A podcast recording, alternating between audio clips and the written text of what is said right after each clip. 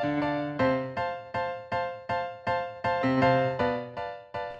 อสม i พอดแคสต์เรื่องของใจใกล้ตัวคุณ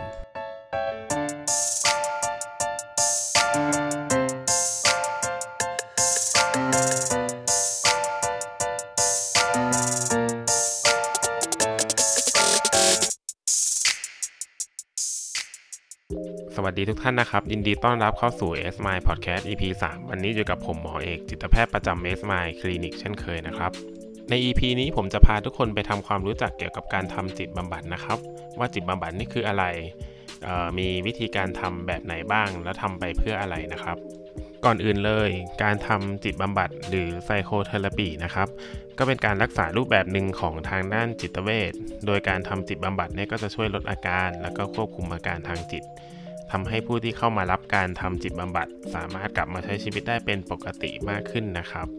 ซึ่งในปัจจุบันเราเชื่อว่าการทำจิตบำบัดร่วมกับการรักษาวิธีอื่น เช่นการใช้ยานะครับ ก็จะทำให้ผู้ที่เข้ารับการรักษาได้มีอาการที่ดีขึ้นได้เร็ว แล้วก็ดีขึ้นได้มากกว่าการรักษาโดยวิธีใดวิธีหนึ่งแค่อย่างเดียวครับ โดยรูปแบบการทำจิตบำบัดส่วนใหญ่ก็จะเป็นการพูดคุยนะครับ หรือในบางกรณีก็จะมีการทำกิจกรรมระหว่างที่ทำจิตบำบัดร่วมด้วย ถึงตรงนี้หลายคนอาจจะมีข้อสงสัยนะครับ ว่าการทำจิตบำบัดเนี่ยต่างจากการพูดคุยหรือการปรับทุกข์กับคนอื่นยังไงนะครับ จิตบำบัดมีชื่อเล่นอีกชื่อหนึ่งก็คือ Talk Therapy นะครับแต่ว่าแน่นอนถึงแม้ชื่อมันจะคือ Talk Therapy แต่มันแตกต่างจากการที่เราพูดคุยกับคนทั่วไปแน่นอนครับ โดยสิ่งที่แตกต่างคือการทำจิตบำบัดจะมีทิศทาง มีวิธีการ และมีเป้าหมายในการทำที่ชัดเจน โดยผู้บำบัดก็จะค่อยๆ พาผู้เข้ารับบริการเนี่ยในการทำความเข้าใจแล้วก็ค่อยๆคคลายปม หรือฝึกวิธีการจัดการกับปัญหา ตามแต่ละวิธีของแนวทางการทำจิตบำบัดครับหลายคนน่าจะมีความสนใจเกี่ยวกับเรื่องการทำจิตบำบัดมากขึ้นแล้วนะครับ ทีนี้เรานำมาสู่คำถามต่อไปนะครับว่า เอ๊แล้วการทำจิตบำบัดเนี่ยต้องทำบ่อยแค่ไหนทำแต่ละครั้งใช้เวลานานแค่ไหนนะครับ โดยทั่วไปแล้วการทำจิตบำบัดเนี่ยจะสามารถทำได้ทั้งเฉพาะตัวบุคคล หรือการทำจิตบำบัดเป็นคู่รัก เป็นกลุ่ม หรือเป็นครอบครัวก็ได้ทั้งนั้นนะครับ และจิตบำบัดเนี่ยก็ยังสามารถทำได้ในทุกๆวัย ตั้งแต่เด็กจนถึงผู้สูงอายุเลยครับ ตามปกติเเวลาที่ใช้และความถี่ของการทำจิตบำบัดก็จะแล้วแต่การตัดสินใจของผู้บำบัด แล้วก็ความซับซ้อนของปัญหานะครับ แต่โดยทั่วไปที่เจอก็คือจะใช้เวลาทำแต่ละครั้งเนี่ยประมาณ 30 ถึง 60 นาทีตามมาตรฐาน แล้วก็จะนัดในความถี่ประมาณ 1 ครั้งต่อสัปดาห์นะครับ ตามมาตรฐานของวิชาชีพเนื้อหาทั้งหมดในการทำจิตบำบัดก็จะถูกเก็บเป็นความลับนะครับเพื่อทำให้เกิดประโยชน์ต่อตัวผู้ที่เข้ารับการบำบัดเองนะครับซึ่งหากผู้เข้ารับการบำบัดให้ความร่วมมือในการเปิดเผยข้อมูล และการพูดคุยอย่างตรงไปตรงมา ก็จะมีประโยชน์ในการวิเคราะห์ของผู้ที่ทำจิตบำบัดนะครับ ทำให้ผู้เข้ารับการบำบัดเนี่ยสามารถเข้าใจตัวเอง และเข้าใจปัญหาได้ในเชิงลึกและครอบคลุมมากขึ้นครับ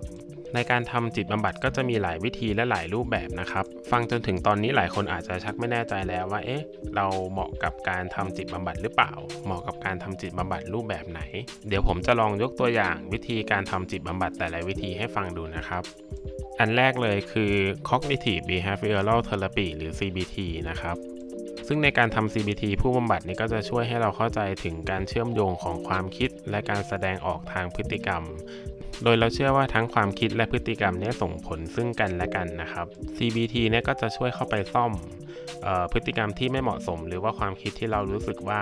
ไม่ชอบไม่สบายใจได้นะครับ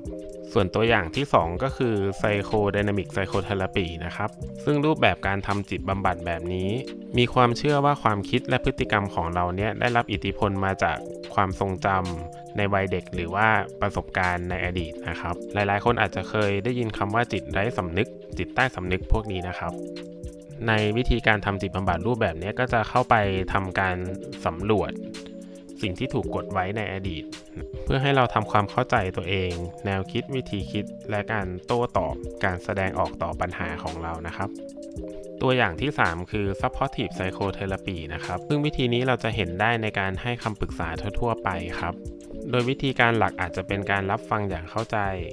ช่วยในการทำความเข้าใจ หรืออาจจะถึงขั้นแนะนำวิธีการแก้ปัญหาเบื้องต้น เพื่อให้สามารถรับมือกับปัญหาเฉพาะหน้าได้ดีขึ้น และกลับมาใช้ชีวิตได้ปกติมากขึ้น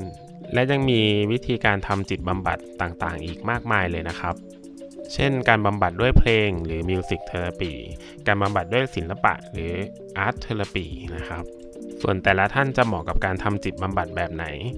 ก็จะขึ้นกับปัญหาที่แต่ละคนมีก่อนที่จะไปพบผู้บำบัดนะครับ การทำจิตบำบัดก็สามารถทำโดยแพทย์หรือนักจิตวิทยาก็ได้นะครับ เพราะฉะนั้นไม่ต้องกังวลนะครับในการเลือกวิธีการทำจิตบำบัด โดยทีมรักษาเนี่ยจะทำการเลือกอย่างเหมาะสมกับปัญหาของแต่ละท่านอยู่แล้วครับ